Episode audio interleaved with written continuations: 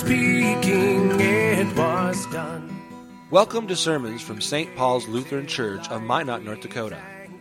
St. Paul's is anchored in the message of Christ crucified for the forgiveness of sins, for the church and for the world. The following sermon is from Reverend Dr. Matthew Richard.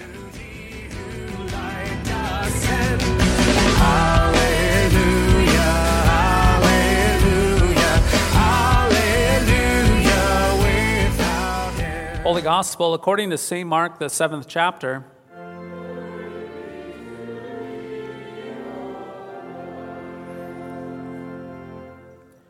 Jesus returned from the region of Tyre and went through Sidon to the Sea of Galilee in the region of the Decapolis, and they brought to him a man who was deaf and had a speech impediment. And they begged him to lay his hand on him. And taking him aside from the crowd privately, he put his fingers into his ears, and after spitting, touched his tongue. And looking up to heaven, he sighed and said to him, Ephphatha, that is, be opened. And his ears were open, his tongue was released, and he spoke plainly. And Jesus charged them to tell no one. But the more he charged them, the more zealously they proclaimed it. And they were astonished beyond measure, saying, He has done all things well. Even makes the deaf hear and the mute speak. This is the gospel of the Lord.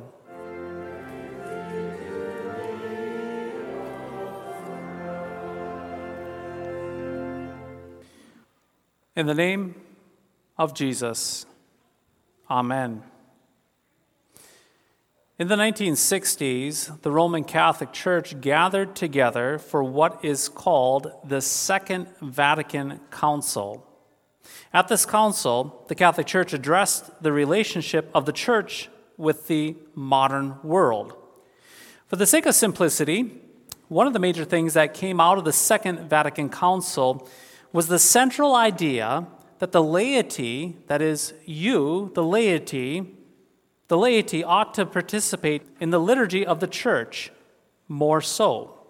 In other words, there was a desire that the laity ought to be more heavily involved on Sunday mornings in the ministry of the church. Now, the unspoken reason for this was that an involved laity in the church would actually inspire and transform the laity to be more involved on the outside walls of the church itself. The thought was quite simple.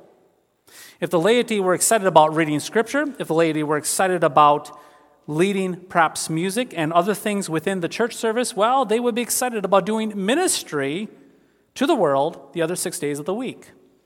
The other six days of the week. And so, since the 1960s, we have seen more and more laity being involved in Sunday morning church services. In fact, it is not uncommon, it is not uncommon in many non Catholic churches, in very much Protestant churches, that the majority of the church services are led by the laity. Laity doing announcements, laity reading scripture, and laity leading the music itself. And the pastor actually having a very minor role. In fact, it's not uncommon to see in American Christianity whole church services being led by youth, even youth taking a shot at preaching. Now, we need to be very, very clear here. We need to be perfectly clear here. I need you to hear me very clearly. It is good to see laity expressing interest in the local church. It is good to see the laity wanting to be involved in the local church. Please hear that clearly from me. However, in the midst of everything that has come since the 1960s, there's a fundamental flaw. There's a fundamental flaw in this kind of thinking. That flaw is this that it is better to speak and it is better to do than it is to listen. One more time. That flaw is that it is better to speak and it is better to do than it is to listen. Now, dear friends, whether intended or not, since Vatican II, what is often communicated in the modern church is that leading a church service is somehow better than following in a church service. It's often believed that sitting in a pew, such as these pews here, you sitting in the pew, that it's often believed that sitting in the pew is somehow secondary, secondary to standing in a pulpit right here. That is to say, sitting in the pew is often considered like junior high football. Players sitting on the bench, wanting to play, play varsity. Put me in, coach. I want to be in the real action. In fact, it is often communicated that those who are up front are somehow better. They're better and more spiritual than those sitting in the pews.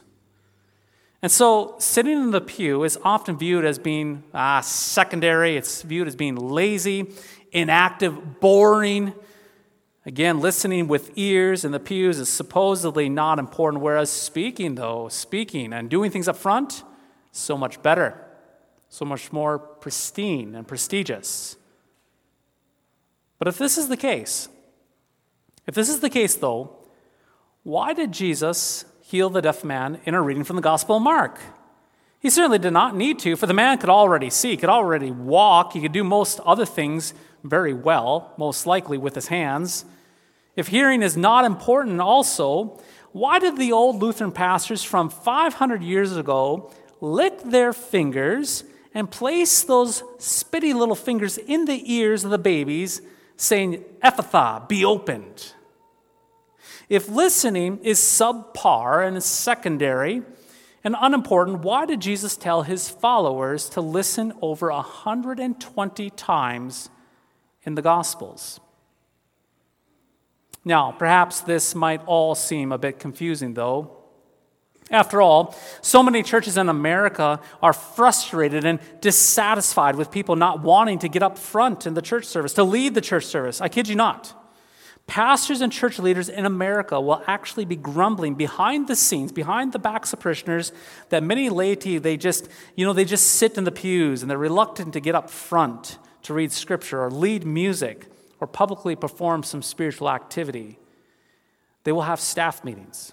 They will have staff meetings with the question how can we get them out of the pew? How can we get them out of the pew to be active in our church services on Sunday morning? As if sitting in the pew is a bad thing. So, what's going on here? Our reading from the Epistle of Romans clues us in a bit. We hear from the Apostle Paul that the church can neither call on Jesus nor trust in Jesus unless the church has first heard from Jesus. And so, what this means is that a strong church that a strong church is not characterized by all that it is doing, but by how intently the church is listening to Jesus' words. You see, you, yes, you, you and I, we cannot have strong faith unless we first listen. We cannot even begin to consider how to love our neighbor until we first have understood how Christ has loved us. And to hear that over and over again. Christian maturity, mark this Christian maturity is not found in how fast your lips and your feet are moving for the Lord, but whether you are listening to God's word. And so, to be very honest with you, and to be very, very honest with you, very blunt, I do not trust individuals who are bored with sitting in the pew and want to be a pastor up front. I really don't trust them. Sure, being a pastor is a noble thing. We should Note that. It is very, very good. It is good for people to desire to be a pastor, to go to seminary, to seek out the ministry for the sake of blessing the flock. However, wanting to be a pastor because you are tired of listening in the pew, wanting to be a pastor because you want to be up front in the church service, because sitting in the pew, listening to God's word is somehow beneath you, seeing the pew as junior high and not varsity, and seeing the pulpit as varsity and the pew as junior high, uh, that's not a sign, my friends. That's not a sign of a spiritual mature person, but a sign of a fool. You heard that correctly. It's a sign of a fraud. It's indeed a fool indeed. A pastor should always, he should always covet his parishioners' pews, knowing that his parishioners have the best seat in the house. I stand here some days on a personal note. How I wish I could sit there and just simply hear. These are the best seats in the house right here. And you, as parishioners, They should look at the pastor and know that the most coveted place in the church are not this lectern and not this pew, but right there in that pew. You see, baptized saints, the fundamental flaw in our day and age is that we have reversed the order of so many things in Christianity. We would rather be the shepherd than the sheep. We would rather be the potter rather than the clay. We'd rather be the master, not the servant. We'd rather be the vine and not the branch. We'd rather be the teacher and not the disciple. We'd rather lead. Ah, we'd rather lead than follow. And we'd rather, yes, we would rather speak than listen. We'd rather do rather than hear. And we'd rather be up front rather than in the pew. Hear this loud and clear. Christianity is not, I repeat, it is not primarily about being the hands and feet of Jesus, but it is about listening to Jesus. But you may say to yourself, and, and, and, consider this, but does this mean that the church should not be concerned about its mouth and its hands and its feet? Should we not confess? Should we not serve? Should we not go? By no means. That is not the point. The point is this that faith comes from hearing. And without faith, we cannot confess, and without faith, we certainly cannot do good works. Never forget that good works, they flow from faith. And so a church that does not listen cannot confess. If a church is not listening, it cannot confess. And if a church is not listening, it cannot do true good works. In other words, a busy church with busy hands, with busy loud mouths that does not listen is nothing more than an empty bottle. It's an empty bottle of trash. A church may be active and may be vibrant and may be loud and busy and full of all sorts of busy little people, but if there are no ears to hear God's word, they're nothing more than an old crusty donut without cream filling. This is why it is so important for God to put ears on sinners. You heard that correctly. It is so important for God to put ears on sinners. God puts ears on sinners so that they would listen to his word. This means that Christianity is best represented by the human ear, not the human hand or mouth. And so, as an ear, you are not meant to primarily give and do things for Christ, but primarily to receive all good things from Christ. Remember, you're the bride of Christ. And as his bride, you trust, you receive, you rest and rejoice in his good gifts. Ears are meant to receive. Yes, you are given ears to hear the most powerful words in the world and to hear them often. To hear these words, Ephphatha, be open. In Christ you are forgiven. In Christ you are forgiven. In Christ you are forgiven. And there's more. With ears to hear, you are not meant to hear this word of forgiveness one time and then venture off into this world with your hands and feet. Heavens no. In the Christian faith, you don't use your ears one time and then they just happen to fall off your head. No, ears are meant for more than just hearing one time. They're meant to hear and to hear often. Hear often from Christ's word in his blessed church. And so, the point being, my friends, you can never hear about forgiveness too much.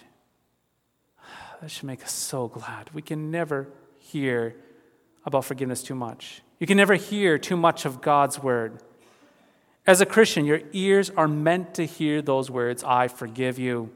You are forgiven in Christ's sake. All is complete in Christ. You are meant to hear that every single day. This is why Christ opened them in the first place and gave you ears to hear. He wants you not to hear and to not believe the blabbering devil, the jabbering world, and that, that prattling old sinful nature, but instead, He wants you to hear through His word how He has done all things well for you. He wants you to hear truth, He wants you to hear life, He wants you to hear salvation as you muddle through this vale of tears together with one another. He wants you to hear from his church that as good or as bad as it gets in this life, that he is with you, that he's redeemed you, not with gold or silver, but with his precious and mighty blood, and that he will resurrect you on that last day. baptized saints, the greatest participation in the divine service is not in the giving end of gifts. It's not in the giving end of gifts, but on the receiving end of Christ's gifts. You who have ears, gladly hear and receive this day. In the name of Jesus, Amen.